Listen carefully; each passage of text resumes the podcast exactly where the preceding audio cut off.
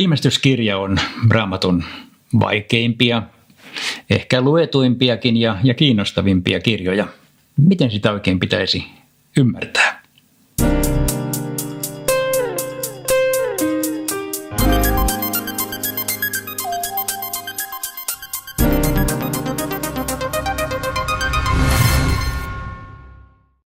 Tänään kurkistetaan ilmestyskirjaan sen verran, että annetaan joitakin avaimia ilmestyskirjan kokonaisuuden tulkitsemiselle.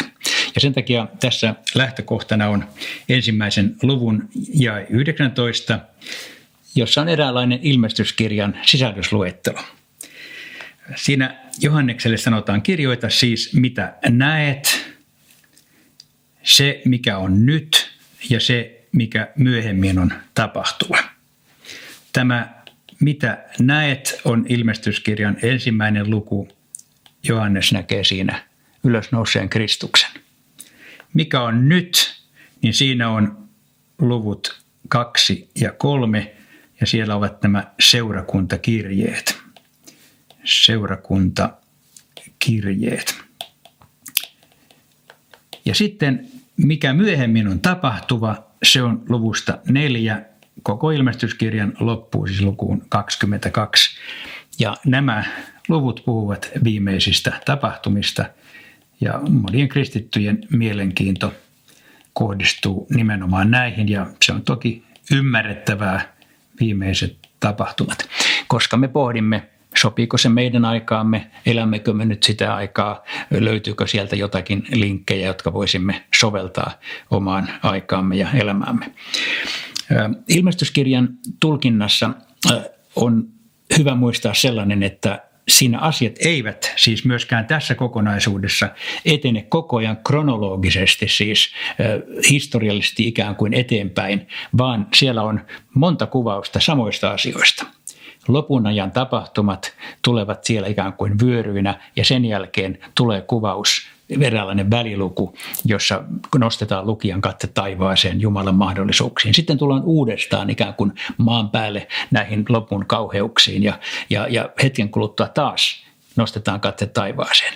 Voin jopa sanoa, missä kohtaa minun tulkintani mukaan on tällaiset ilmestyskirjan loput. Niin, että kuudennen luvun lopussa jakeessa 17 ensimmäinen tällainen lopun aikojen kuvaus päättyy. Seitsemäs luku on upea luku taivaasta, jossa on perille päässeiden joukko. Kahdeksannessa luvussa lähdetään ikään kuin toiselle kierrokselle ja siellä 11. luvun lopussa jakeessa 19 tulee ilmestyskirjan toinen loppu, niin sanoakseni. Ja sitten lähdetään kolmatta näkökulmaa, uusia asioita, mutta samat lopun ajan tapahtumat niin, että luvun 14 jakeessa 20 on ilmestyskirjan kolmas loppu.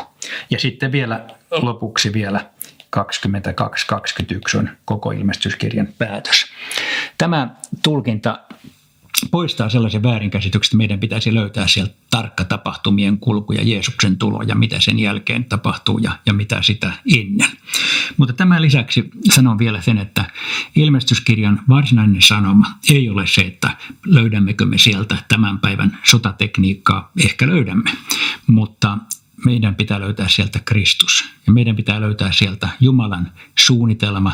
Jumala on koko ajan kaiken yläpuolella. Ja itse asiassa Jumalalla on siis homma hanskassa silloinkin, kun asiat täällä näyttävät vyöryvän ikään kuin täysin väärään suuntaan hänen näkökulmastaan.